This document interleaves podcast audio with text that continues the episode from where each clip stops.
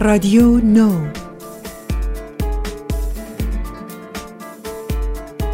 رادیو نو. که پیری به فرهنگ و در سال نو کهن بود لیکن جهان کرد نو.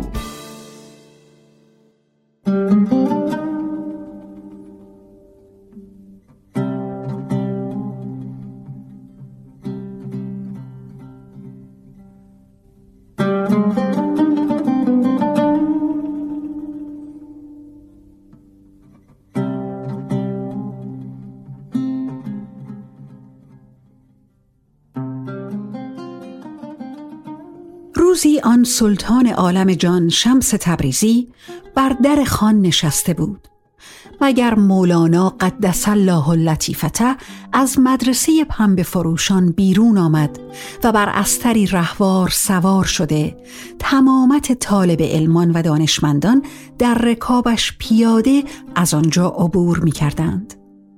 همانا که حضرت مولانا شمس الدین برخاست و پیش دوید و لگام استر را محکم بگرفت و گفت ای صراف عالم و نقود معانی و عالم اسما بگو که حضرت محمد رسول الله بزرگ بود یا بایزید فرمود که نی نی محمد مصطفی سرور و سالار جمع انبیا و اولیا است و بزرگواری از آن اوست به حقیقت.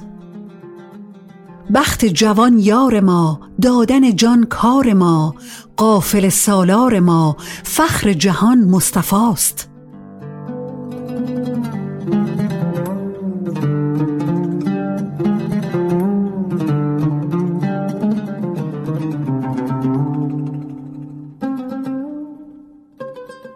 شمس تبریزی گفت پس چه معنی است که حضرت مصطفی سبحانک ما عرفناک حق معرفتک میفرماید و بایزید سبحانی ما اعظم شعنی و انا سلطان و سلاطین می‌گوید؟ همانا که مولانا از استر فرود آمده از حیبت آن سؤال نعرهی بزد و بیهوش شد و تا یک ساعت رسدی خفته بود و خلق عالم در آن جایگاه هنگامه شد و چون از عالم قشیان به خود آمد دست مولانا شمس الدین را بگرفت و پیاده به مدرسه خود آورده در حجره در آمدند. تا چهل روز تمام هیچ آفریده ای را راه ندادند بعضی گویند سه ماه تمام از حجره بیرون نیامدند این است روایت افلاکی در مناقب العارفین از دیدار نخست شمس و مولانا و اگرچه با قدری اقراق همراه است کم و بیش پذیرفتنی به نظر می رسد.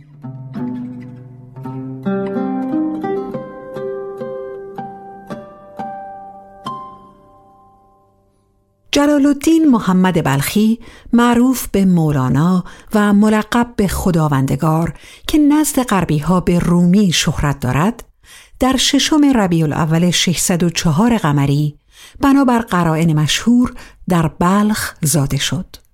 علت شهرت وی به رومی اقامتش در آسیای صغیر یعنی ترکیه امروزی بوده است. پدرش بهاءالدین ولد معروف به سلطان العلماء در بلخ مسند تدریس و فتوا داشت.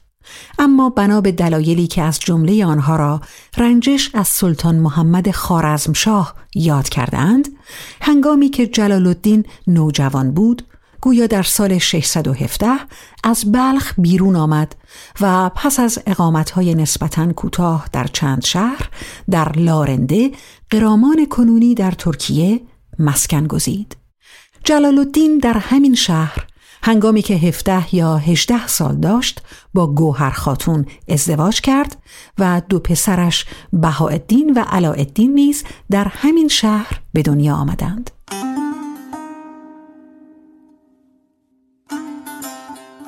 اقامت سلطان العلماء و خانوادهش در لارنده ظاهرا چند سالی به طول انجامید و وقتی که در سال 626 به قونیه رفتند او بیش از 80 سال داشت و دو سال بعد درگذشت. جلال الدین که در این زمان 24 ساله بود به جای پدر بر مسند وعظ و فتوا نشست چندی بعد برهان الدین محقق ترمزی که از مریدان سلطان العلماء در بلخ بود از خراسان به قونیه رفت و جلال الدین جوان را تحت ارشاد و تربیت خیش گرفت. در ابتدانامه می‌خوانیم. به علم و عمل وارث پدر شدی. الا پدرت را غیر از این احوال ظاهر احوال دیگر بود و آن آمدنی است نه آموختنی بررسته است نه بربسته و آن احوال از حضرتش به من رسیده است. آن را نیز از من کسب کن تا در همه چیز ظاهرا و باطنا وارث پدر گردی و عین او شوی. به توصیه او بود که مولانا برای تکمیل تحصیلات خود به حلب و دمشق رفت و مهمتر از آن به سیر و سلوک روی آورد و آنچه برای تصفیه روح لازم بود به انجام رساند. پیش از این سفرها مولانا در قونیه مجلس و مسند تدریس داشت و پس از بازگشت نیز این مجالس با رونقی هرچه بیشتر ادامه یافت و تا مدتی پس از وفات ترمزی به سال 638 همچنان دوام داشت. اما تولد معنوی او در پیش بود و آنچه بهانه این تولد شد دیدار شمس تبریزی بود.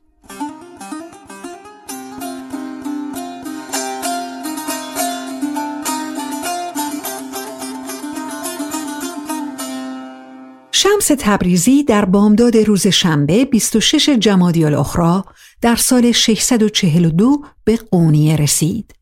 شرح نخستین دیدار که خود شمس نیز به اختصار به آن اشاره کرده است با افسانه پردازی ها و خیال بافی ها و اقراق ها و کرامات تراشی های بسیار آمیخته است اما آنچه حقیقت دارد این است که مولانا پس از آن دچار تحول روحی شگرفی شد و مجلس وعظ و مسند تدریس را رها کرد و دل در مصاحبت شمس نهاد.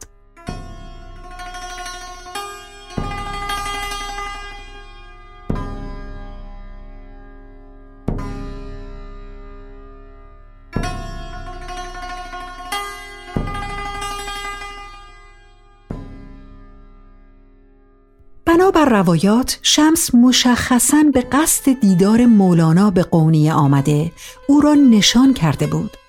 در گفته های خود او نیز قرائن و شواهدی نشان می دهد که مولانا را از پانزده شانزده سال پیشتر می شناخته است.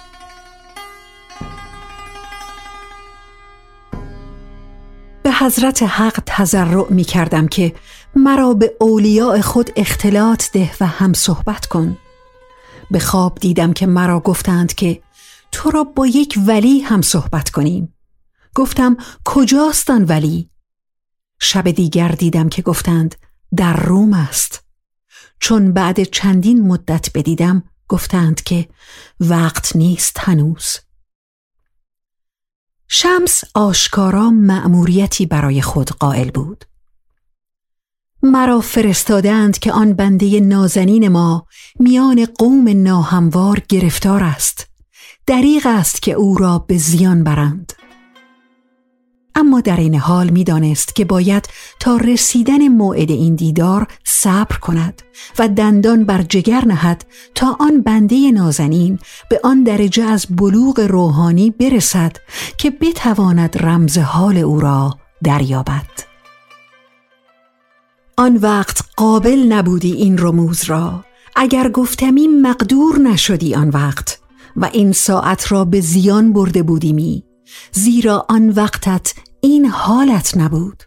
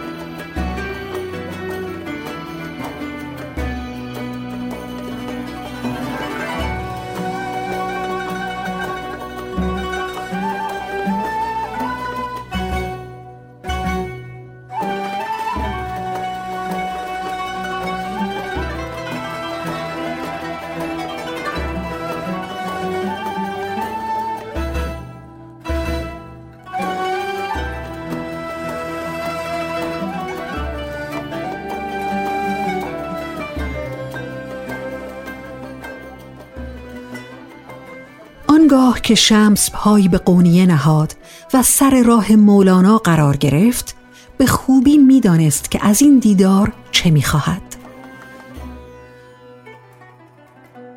من بر مولانا آمدم. شرط این بود اول که من نمی آیم به شیخی. آنکه شیخ مولانا باشد او را هنوز خدا بر روی زمین نیاورده و بشر نباشد.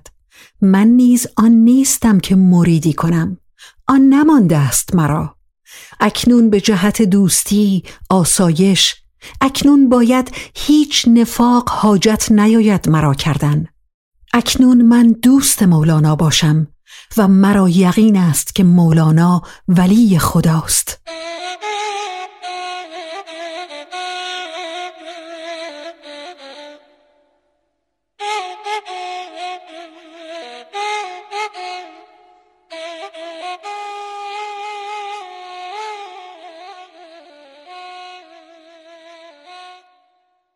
از سالها پیش کسی را می جست که اسرار درونش را دریابد.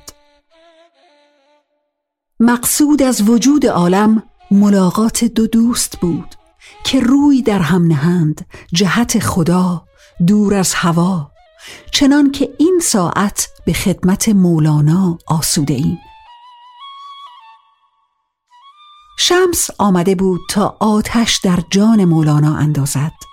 او به خوبی از شعن و جایگاه مولانا در علم و دانش روزگار آگاه بود و خود نیز در این زمینه ادعایی نداشت. ادعای او در چیز دیگر بود. مولانا این ساعت در ربع مسکون مثل او نباشد در همه فنون. خواه اصول، خواه فقه و خواه نحو و در منطق با ارباب آن به قوت معنی سخن گوید به از ایشان و بازوقتر از ایشان و خوبتر از ایشان. اگرش بباید و دلش بخواهد و ملالتش مانع نیاید. و بیمزگی آنکه اگر من از سر خورد شوم و صد سال بکوشم ده یک علم و هنر او حاصل نتوانم کردن. آن را نادانسته انگاشته است و چنان میپندارد خود را پیش من وقت استماع که شرم است نمی‌توانم گفتن. که بچه دو ساله پیش پدر یا همچون نو مسلمانی که هیچ از مسلمانی نشنیده باشد. زهی تسلیم.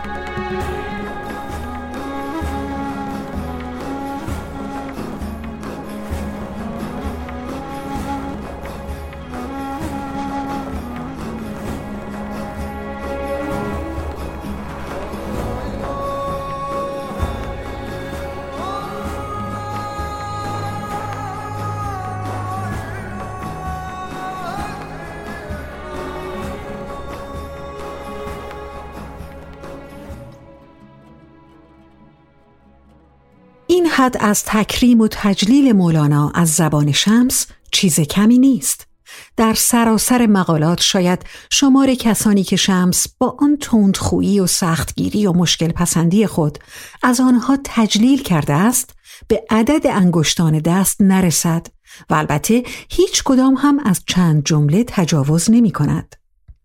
شمس با فراست خاص خود چیزی در مولانا دیده بود که سخت کمیاب بود. چیزی که بی ارتباط با گفته مولانا در فیه مافی نبود. در آدمی عشقی و دردی و خارخاری و تقاضایی هست که اگر صد هزار عالم ملک او شود نیاساید و آرام نیابد.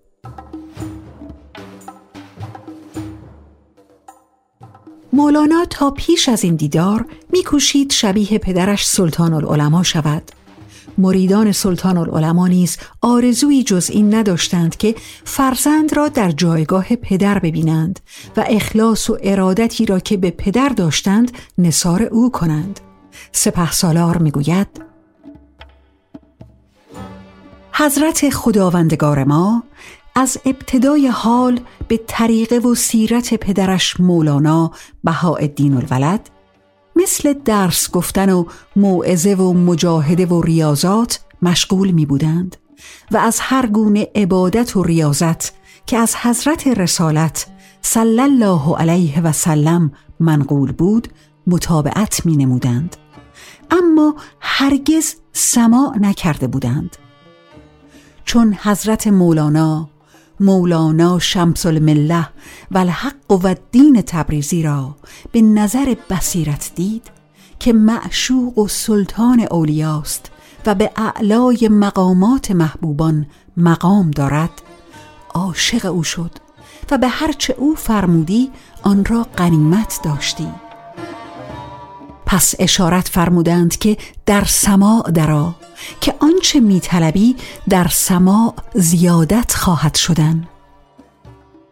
بنابر اشارت ایشان امتصال فرمودند و در سماع درآمده آنچه اشارت فرموده بودند در حالت سماع مشاهده کرده به معاینه دیدند و تا آخر عمر بر آن سیاق عمل کردند و آن را طریق و آین ساختند.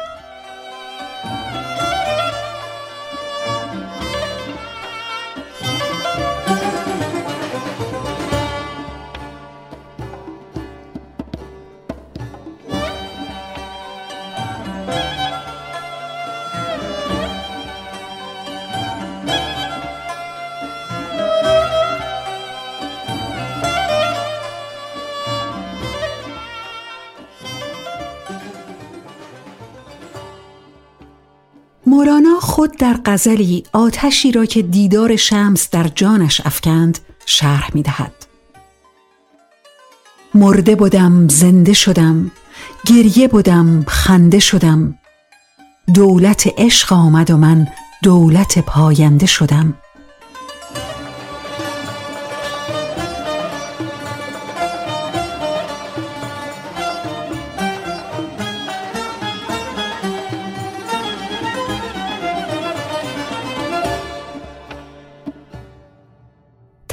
روحی مولانا و پیامدهای آن سبب نارضایی و خشم مریدان مولانا شد و شمس را چون بیگانه بی اصل و نسب و ساهری نابکار می‌دیدند که فرزند سلطان العلماء را با مکر و سحر و افسون از راه بدر کرده بر او سلطهی بیچون و چرا یافته است. و چون نمی توانستند مولانا را به اعراض از او وادارند شروع به دشمنی پنهان و آشکار با شمس کردند.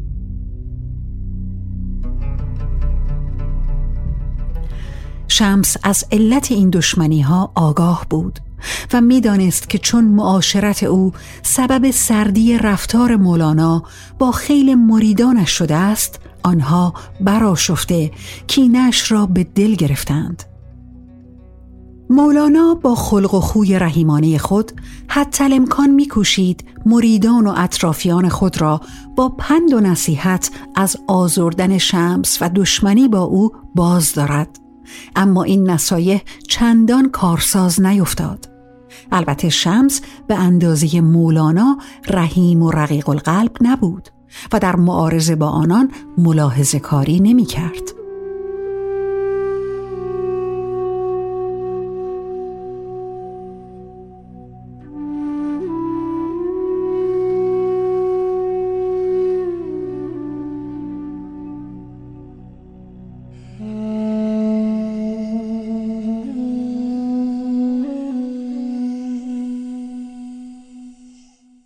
مصاحبت شمس و مولانا کمابیش شانزده ماه ادامه یافت تا در 21 شوال سال 643 شمس بر اثر همان آزارها و دشمنیها به حالت قهر قونیه را ترک گفت. مریدانی که فکر می کردند با رفتن شمس مولانا همان مولانای سابق می شود به زودی به اشتباه خود پی بردند زیرا مولانا نه تنها بر مسند تدریس و مجلس وعظ باز نگشت بلکه یک سر در به روی خود بست و خلوت گزید.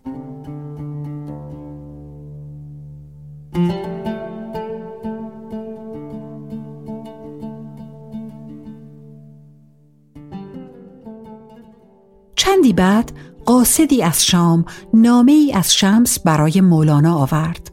مولانا شادمان از اینکه نشانی از شمس یافته است سلطان ولد و چند تن از یاران خود را معمور کرد که به شام رفته شمس را با خود به قونیه بیاورند.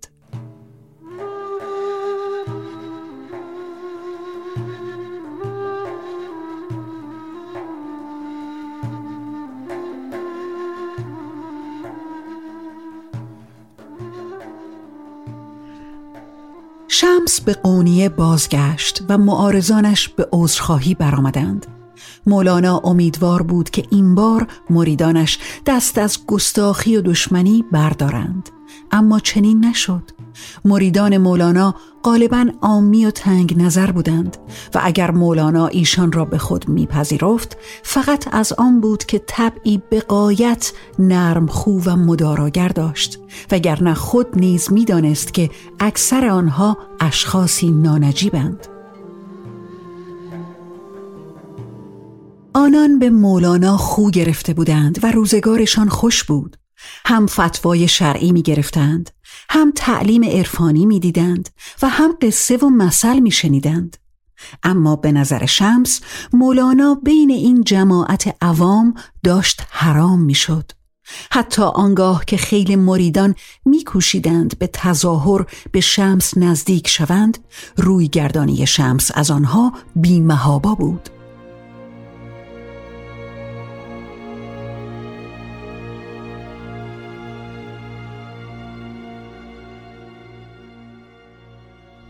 شما دوست من نیستید. که شما از کجا و دوستی من از کجا؟ الا از برکات مولاناست هر که از من کلمه ای می شنود شمس بر این باور بود که اولیاء راستین حق از چشم مردم پنهانند و فقط کسی می تواند ایشان را بشناسد و به صحبتشان راه یابد که خود از خاصان و نظر کردگان باشد. و بر آن بود که هیچ کسی جز مولانا نه او را به درستی شناخته است و نه لایق شنیدن کلامی از زبان اوست.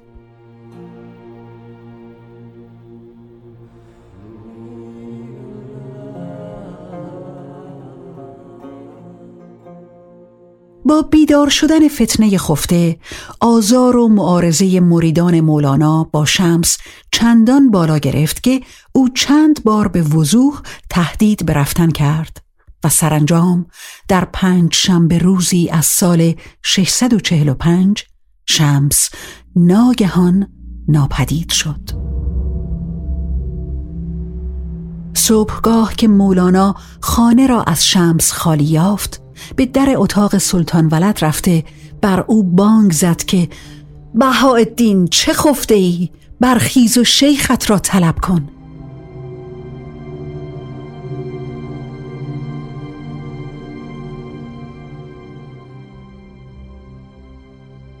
پس از قهر و غیبت شمس مولانا بار دیگر به فراقی دچار شد که بسی جانگدازتر از فطرت پیشین بود. مجنون و شوریده به جستجوی گمشده خیش برآمد و لاقل دو بار به دمشق رفت تا مگر همچون بار قبل در آنجا بیابدش. اما ناکام بازگشت. هر نشانه ای را پی می گرفت و سخن هر کسی را که نشانی از او می‌داد میشنید. تلخی این دوره از زندگی مولانا و ناکامی وی در جستجوی مدامش برای یافتن شمس یا نشانی از او بیش از هر جای دیگر در غزلیات او آشکار است.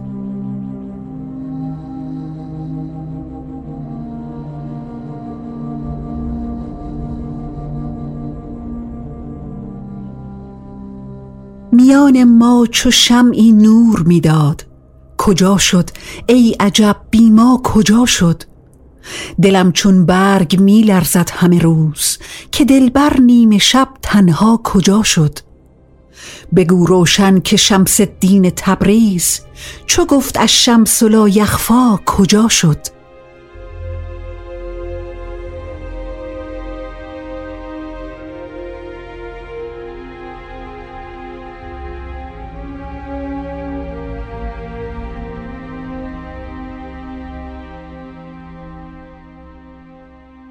همین بیخبری از شمس و جستجوی پیگیر مولانا نشان می دهد که شایعه کشته شدن شمس به دست مریدان مولانا بیشک در عهد حیات مولانا وجود نداشت و بعدها به وجود آمد.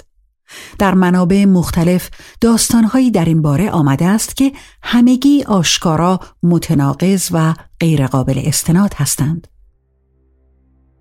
سرانجام وقتی که خبر درگذشت شمس به مولانا رسید نخستین واکنش او بهت و ناباوری بود. کی گفت که آن زنده جاوید بمرد؟ کی گفت که آفتاب امید بمرد؟ آن دشمن خورشید برآمد بر بام دو چشم ببست و گفت خورشید بمرد. اما دیری نگذشت که بر این حقیقت مویه ها و زاری ها کرد و به زمین و زمان نالید.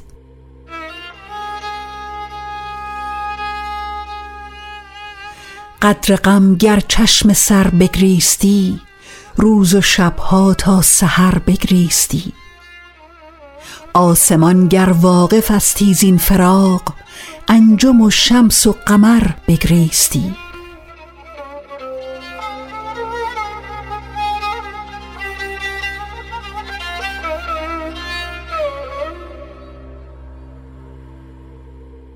مولانا از آن پس مسند تدریس و تسکیر را به کلی ترک گفت و صلاح الدین زرکوب را که مردی آمی و بیبهره از علوم رسمی اما محبوب و تربیت یافته شمس بود به رهبری مریدان خود گماشت. این کار مولانا نیز با اعتراض مریدان همراه شد. اما مولانا به این اعتراضها وقعی ننهاد و صلاح الدین تا زمان مرگش در محرم سال 657 در این منصب بود. پس از او حسام الدین چلبی به جایش گماشته شد و مولانا پیش از وفات خود بر ادامه رهبری او تاکید کرد. در واقع پس از درگذشت شمس دل مشغولی مولانا ارتباط با همین دو تن یعنی صلاح الدین و حسام الدین بود و از همین روست که شماری از غزلیات مولانا به نام همین صلاح الدین زرکوب سروده شد و مصنوی هم به خواهش و تشویق حسام الدین چلبی به وجود آمد.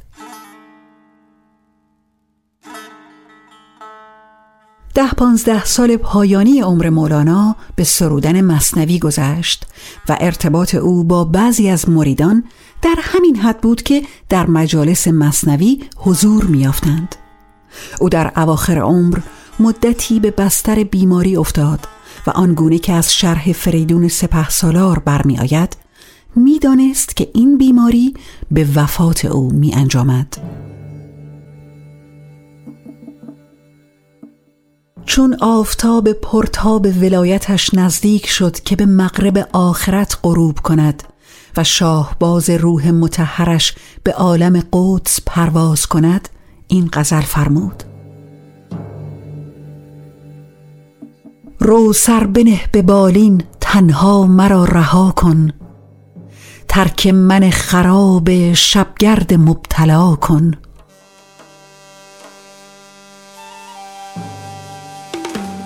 و مولانا چندی بعد به سال 672 قمری به همان مرض درگذشت.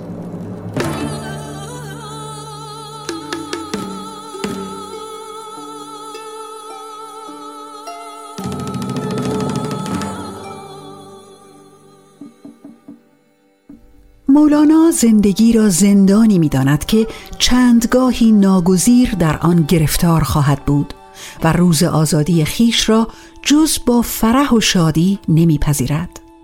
افلاکی حکایتی نقل می کند که آینه تمام نمایی از نگاه مولانا به مرگ و زندگی است. منقول است که روزی حرم مولانا گفته باشد که حضرت خداوندگار را سیصد سال و اما چهارصد سال عمر عزیز بایستی تا عالم را پر حقایق و معنا کردی. فرمود که چرا ما فرعونیم؟ نمرودیم؟ ما را به عالم خاک چه کار است؟ یا خود ما را چه جای باش و قرار است؟ همانا که جهت خلاص محبوسی چند در این زندان دنیا محتبس گشته ایم امید است که انقریب سوی حبیب رجوع افتد.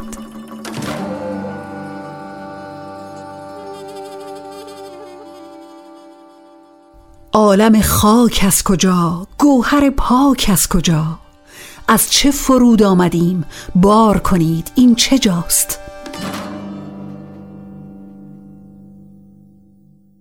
مولانایی که ما می‌شناسیم در حقیقت مولانای بعد از دیدار با شمس تبریزی است. از مولانای پیش از این دیدار چیزی جز مجالس سبعه بر جای نمانده است که حاوی چند مجلس موعظه به سبک مجلسگویی های صوفی است. تقریبا محرز است که مولانا پیش از دیدار با شمس شعر نمی گفته و هر آنچه از او باقی مانده است مربوط به بعد از این دیدار یعنی میان سالهای 642 تا 672 است. از گفته سریح خود او چنین برمی آید که هیچ علاقه به شعر نداشته و آنچه او را به شاعری واداشته است دو چیز بوده است که یکی در مورد غزلیاتش صدق می کند و دیگری در مورد مصنوی.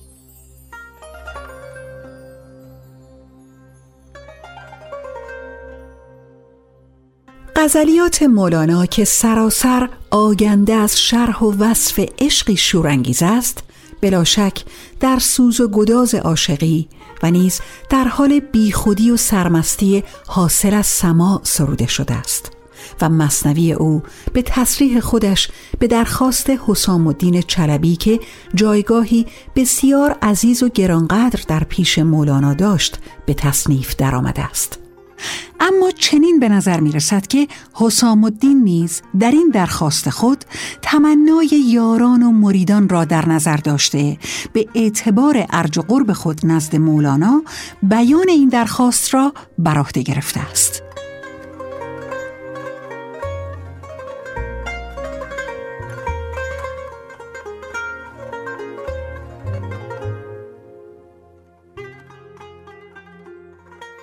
نکته دیگری که فهم آن در ارتباط شمس و مولانا اهمیت دارد این است که در کل این رابطه شمس لزوما مراد و مولانا مرید نبوده بلکه وجود مولانا خود در پرورش و اعتلای سیر باطنی شمس بسی کارساز بوده است. چنان که خود می‌گوید ما دو کس عجب افتاده ایم. دیر و دور تا چو ما دو کس به هم افتد. سخت آشکار آشکاریم. اولیا آشکار نبودند و سخت نهان نهانیم. این بود معنی از ظاهر و الباطن.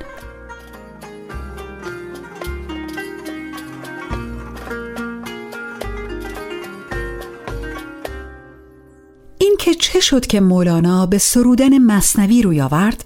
تقریبا معلوم و مسجل است که حاصل التماس حسام الدین چلبی نور دیده مولانا بوده است. چندان که خود مولانا نیز بارها بر این نکته تصریح کرده حتی کتاب خود را از باب تکریم حسام الدین گاهی حسامی نامه خوانده است.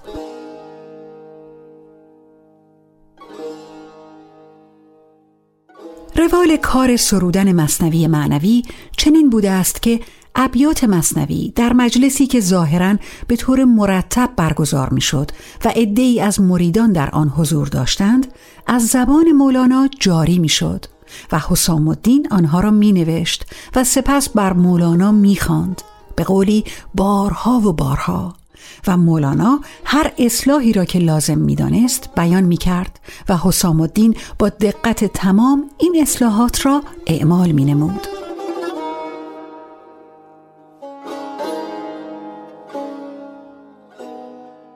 ظاهرا حاضران در این مجالس مصنوی سخت گیرانه انتخاب نمی شدند یا شاید اصلا انتخاب نمی شدند و هر کسی که علاقمند بود می توانست حضور یابد این ترکیبی که در مجالس مصنوی وجود داشت علت وجود برخی ابیات یا قصه های حزل یا بعضا حزل رکیک یا به قول شمس نظیرهای پست در مصنوی را روشن می سازد.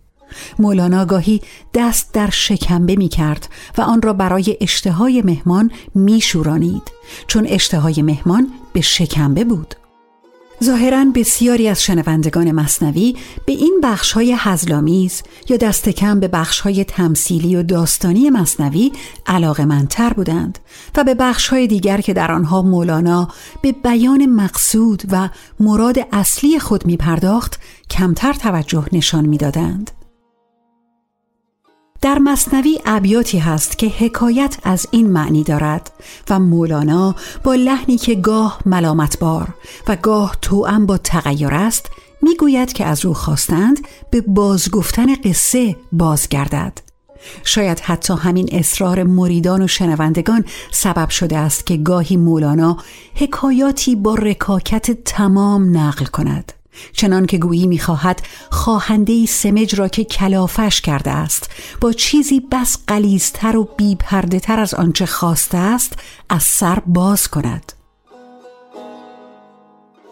به هر حال حتی با نگاهی گذرا به مصنوی نیز می توان دریافت که گوینده سرشار از اندیشه های درخشان و متعالی است و میکوشد تا به هر طریق ممکن آن را به مخاطب خود منتقل کند.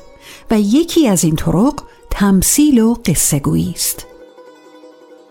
این مثل چون واسطه هستند در کلام واسطه شرط است بهر فهم عام. اما شیوه قصه پردازی مولانا در مصنوی اختصاصاتی منحصر به خود دارد. قصه برای مولانا حکم ظرفی را دارد که خاصیت آن فقط انتقال مظروف است و نه چیز دیگر. ای برادر قصه چون پیمانه است معنی در وی مثال دانه است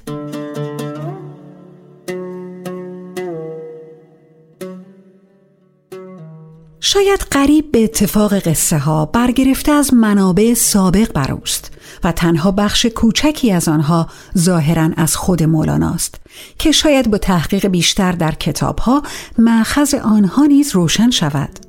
او هرگز دائیه قصه گویی نداشت همچنین مولانا در بازگو کردن قصه ها به برخی جزئیات توجهی نداشت مثلا در داستان اعتماد کردن بر تملق و وفای خرس مردی را که موجب نجات خرس از دست اجدها می شود در ابتدای قصه با اکرام شیرمرد می خاند ولی در اواخر قصه ابله می نامد. به تقدم و تأخر برخی وقایع تاریخی هم اهمیتی نمی‌داد و این حتی در برخی بیانات غیر داستانی نیز نمونه هایی دارد و اشاره به داستان عهد پیامبر نزد فرعون و از زبان موسی یا تشبیه پیامبر به ابوبکر ربابی که قرنها پس از پیامبر به دنیا آمد از زبان پیامبر یا اشاره به قصه چارق و پوستین عیاز در کلام سلیمان خطاب به بلقیس از همین موارد است. این موارد غالبا چنان آشکار و بدیهی است که نمی‌توان آنها را صحو و اشتباه دانست بلکه چنین به نظر می رسد که مولانا با این کار ضمن بی اهمیت جلوه دادن واقعیت تاریخی قصد تعمیم معنی را داشته و به طور ضمنی به شنونده می گوید که قرض او فراتر از این مورد بازگو شده است. تفسیر یا تعویل آیات قرآن در مصنوی نمونه های پرشمار دارد. در بسیاری موارد مولانا یک آیه یا پاره ای از آن را به گونه تفسیر یا تعویل می کند که در هیچ یک از تفاسیر معتبر سابقه ندارد. البته این کار مختص مولانا نیست و در میان صوفیه رواج داشته است زیرا استنباط از ظاهر آیه و بازگرداندن آن به معنایی که با پس و پیش آن موافق است و در این حال با کتاب و سنت هم مقایرتی ندارد از نظر آنها بی اشکال است. و با معنی رایج تعویل و یا تفسیر به رأی بسیار متفاوت است کما اینکه مولانا خود در ضم این گونه تعویل می‌گوید کرده ای تعویل حرف بکر را خیش را تعویل کن نی ذکر را. بر هوا تعویل قرآن می کنی پس تو کش شد از تو معنی سنی. در مصنوی بعضا اخبار و احادیث ضعیفی هست که نزد فقها و اهل حدیث چندان معتبر نیست و نیز پارههایی از قصص انبیا و اخبار مربوط به امتهای گذشته نقل شده که نظیر آن در قرآن و تفاسیر نیامده است و نشان می دهد که مولانا به روش وعاز چندان در بند دقت و صحت منقولات خود نبوده است. بلکه هم او بیشتر معطوف به اثر بخشی کلام بر مخاطب بوده است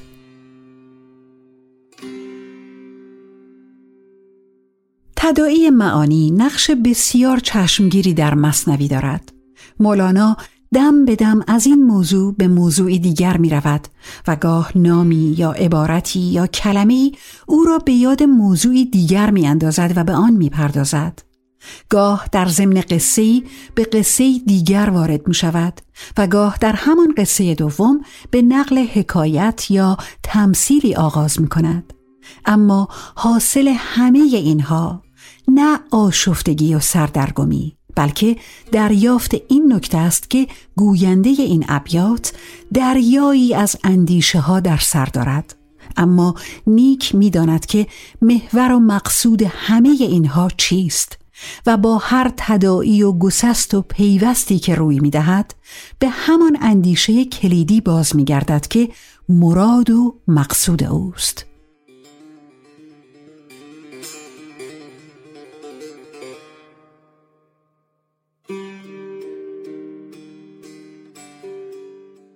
اما مراد و مقصود او چیست؟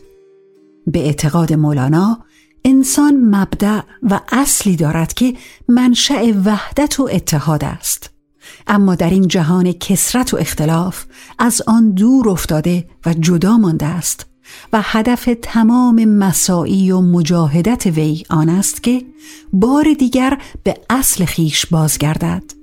و به همین لحاظ شریعت و اخلاق و طریقت وسایلی هستند برای نیل به حقیقت که قایت مطلوب و اصل و مبدع وجود است.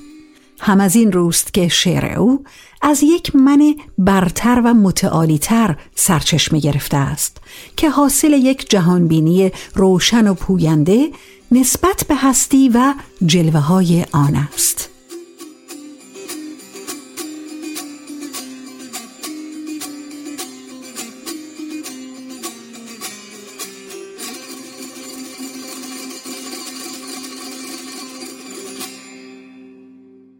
عبدالحسین زرینکوب می‌گوید مولانا مصنوی را از نوع وحی دل که نزد صوفیه خاص اولیاست میپندارد و آن را قولی تلقی می کند که با کلام عادی انسانی تفاوت دارد.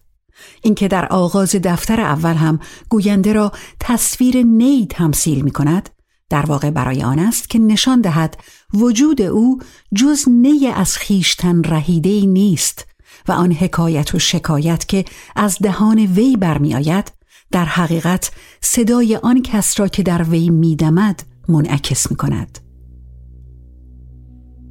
من ز جان جان شکایت می کنم من نیم شاکی روایت می کنم دو دهان داریم گویا همچون نی یک دهان پنهانست در لبهای وی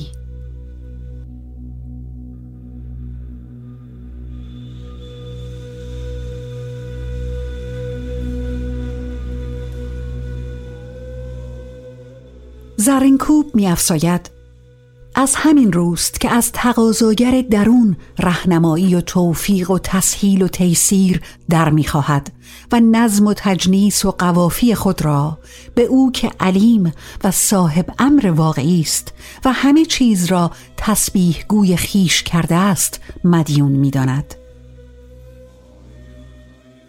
مولانا هرگاه از مصنوی یاد می کند گویی نه از کتابی که تصنیف اوست بلکه از کتابی چون قرآن سخن می‌گوید که منشأ آن وحی است. اما بباید دانستن که قرآن به مثال عروسی است زیباروی ولیکن زیر چادر غیرت و نقاب غیرت مخفی مانده. و همچنین مصنوی ما نیز دلبری است معنوی که در جمال و کمال خود همتای ندارد و همچنان باغی است مهیا و رزقی است مهنا که جهت روشندلان صاحب نظر و عاشقان سوخت جگر ساخته شده است. بشنو از نکچون حکایت می کند از جدایی ها شکایت می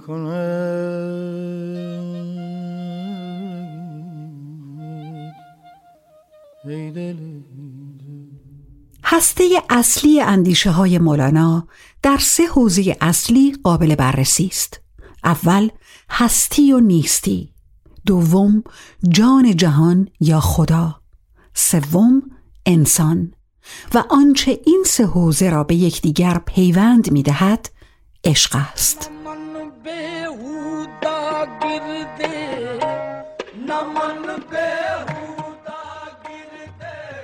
در حوزه هستی و نیستی حرکت و پویایی وجود آغاز و انجام و بیکرانگی هستی تضاد در درون هستی روح و ماده و صورت و معنی و همچنین عشق جاری و ساری در عالم از مباحث اصلی است.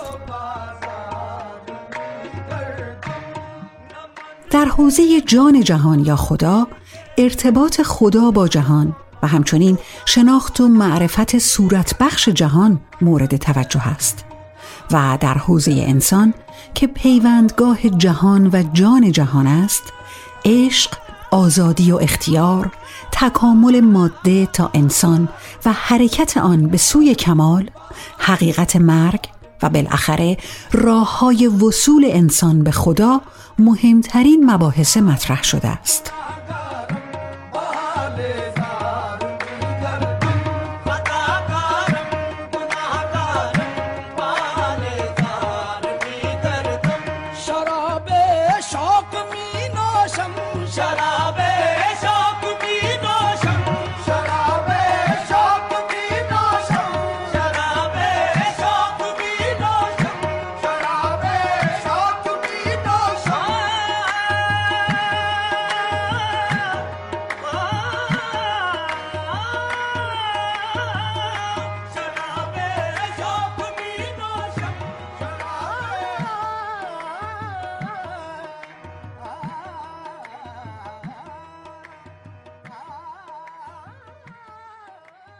مولانا نیل به کمالی را که قایت وجود انسانی است فقط با عشق میسر می داند.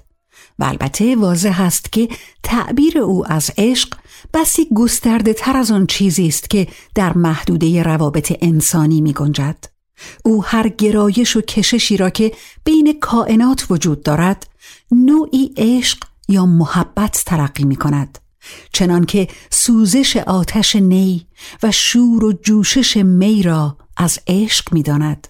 سعود و عروج جسم خاکی را در معراج پیامبر و رقص کوه در تجلی خداوند بر کوه تور را ناشی از عشق می بیند و همچنین آنچه بحر را مثل دیگ به جوش می آورد و کوه را مثل ریگ می ساید و سقف فلک را می شکافد و جسم زمین را به لرزه می اندازد عشق می داند.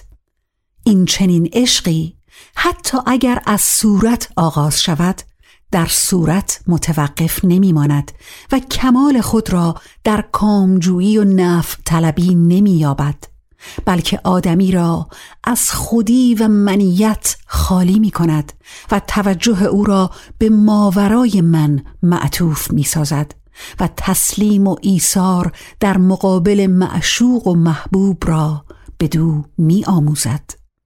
مولانا بر دو نکته تأکید بسیار دارد. یکی شناخت خود و دیگری یافتن پیر و مرشد.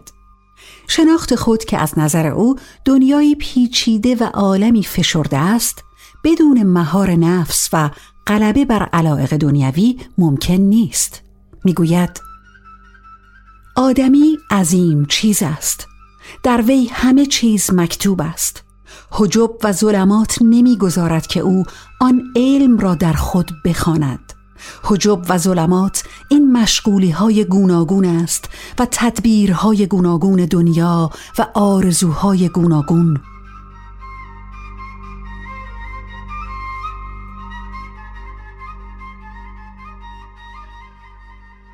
وظیفه آدمی آن است که هجاب ها و تاریکی ها را در نوردد و از علائق دنیوی دل بردارد. و به بصیرتی که لازمه گام نهادن در سلوک است دست یابد و بداند که بدون این بصیرت احاطه بر انواع علوم دنیوی هیچ سعادتی برای او به ارمغان نمی آورد. صد هزاران فضل داند از علوم جان خود را می نداند آن ظلوم داند او خاصیت هر جوهری در بیان جوهر خود چون خری اما برای رسیدن به این بصیرت دردی و طلبی لازم است تا آدمی را به جستجو وادارد.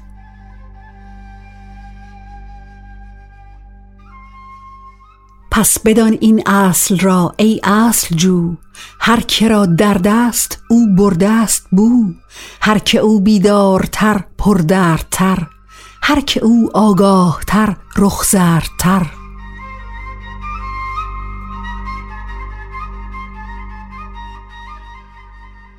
و لازمه سلوک و کسب کمالات معنوی یافتن پیر و مرشد است. من نجویم زین سپس راه اسیر پیر جویم پیر جویم پیر پیر. پیر باشد نردبان آسمان تیر پران از که گردد از کمان.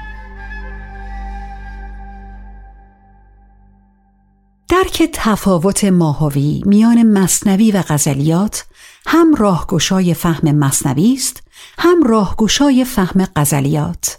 می‌گوید اول که شعر می‌گفتیم داییهی بود عظیم که موجب گفتن بود. اکنون در آن وقت اثرها داشت و این ساعت که داییه فاتر شده است و در غروب است هم اثرها دارد. سنت حق تعالی چنین است که چیزها را در وقت شروع تربیت می‌فرماید و از او اثرهای عظیم و حکمت بسیار پیدا می شود. در حالت غروب نیز همان تربیت قایم است. عمده غزلیات مولانا مربوط به دوران پس از غیبت شمس است و اشاره او نیز همین معنی را تایید می کند. اما آنچه درباره حالت غروب می‌گوید اشاره به مصنوی دارد که اگرچه باعث و برانگیزاننده آن با باعث اولیه یعنی شوریدگی ناشی از فقدان دلدار تفاوت دارد باز اثرهای عظیم و حکمت بسیار پدید می آورد.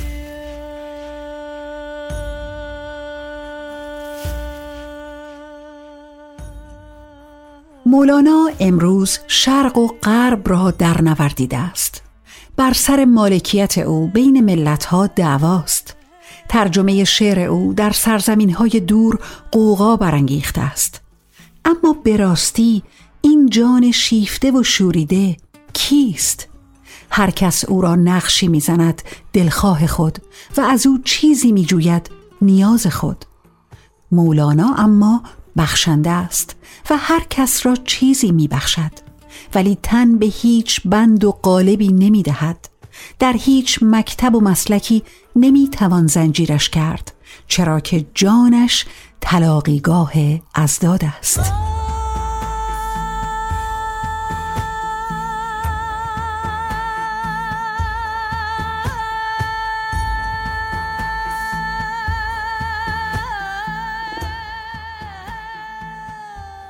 هست احوالم خلاف همدگر هر یکی با هم مخالف در اثر. چون که هر دم راه خود را می‌زنم با دگر کس سازگاری چون کنم. موج لشکرهای احوالم ببین هر یکی با دیگری در جنگ و کین. می نگر در خود چنین جنگ گران پس چه مشغولی به جنگ دیگران؟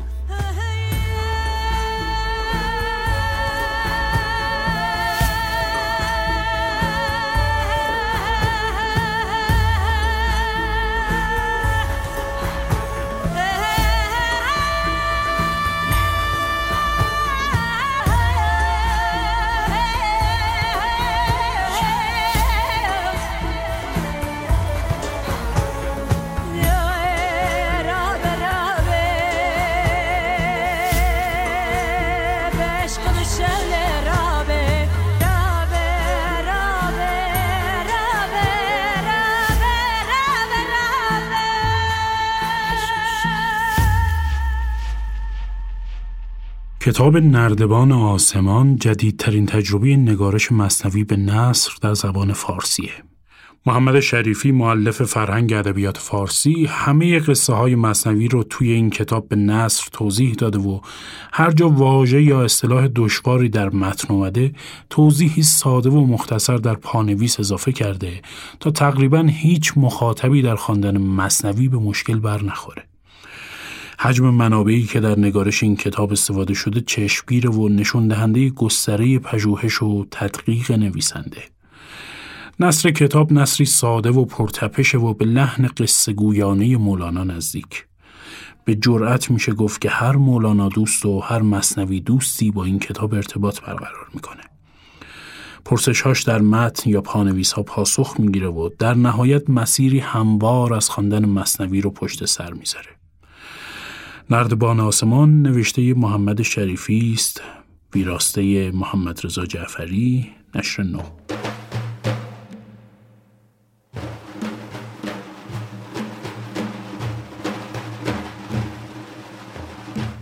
سه کتاب بعدی سه کتاب ارزنده دکتر محمد علی موحده.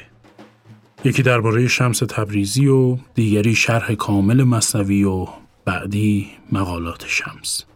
کتاب شمس تبریزی نوعی زندگی نامه قصهوار شمس تبریزی است.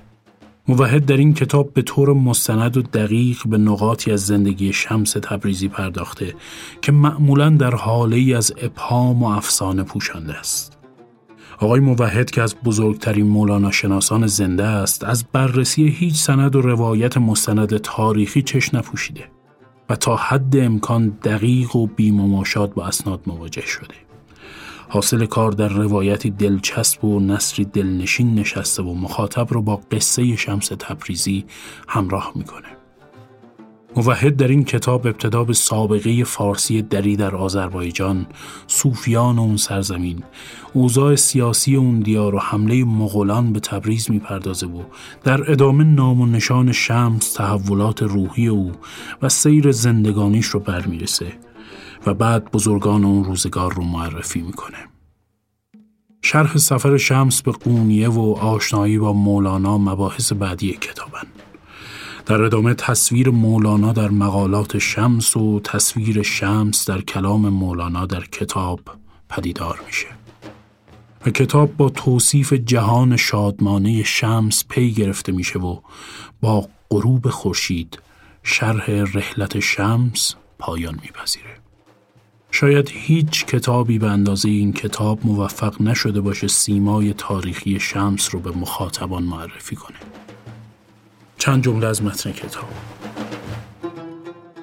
خاک کفش کهن یک عاشق راستین را ندهم به سر عاشقان و مشایخ روزگار.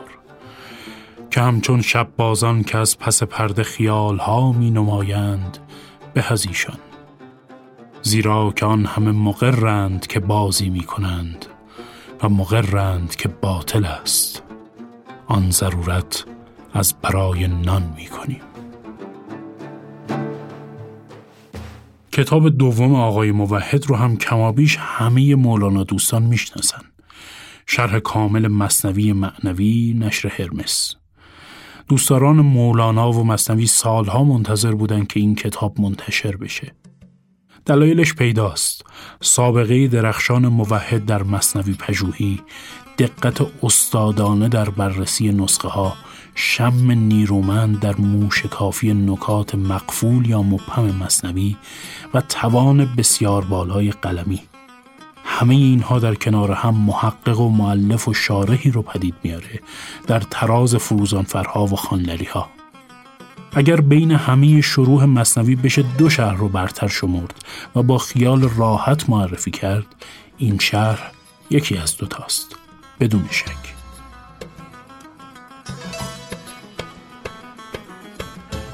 سوم کتاب هم کتاب خمی از شراب ربانی است که نشر ماهی منتشر کرده. از زندگی شمس گفتیم حالا باید مرجع معتبری برای مقالات او معرفی کرد. این کتاب گزیده مقالات شمس الدین تبریزی است. موحد مهمترین و چه بسا زیباترین مقالات شمس رو با همون دقت و تیزبینی همیشگی در این کتاب جمع کرده و به بهترین نحو در اختیار خواننده گذاشته. معتبرترین گزیده مقالات شمس تا همین امروز. اگه خوندن ده کتاب برای شناخت مولانا و مصنوی و شمس و مقالات ضروری باشه این چهار کتاب قطعا در میان این کتاب ها می درخشن. تصویر تقریبا کاملی از مولانا، شعر مولانا، شمس و مقالات شمس ارائه میدن که جایگزین تصاویر کمابیش افسانه‌ای و وهم آمیزی میشه که معمولا در زبان فارسی رایجه.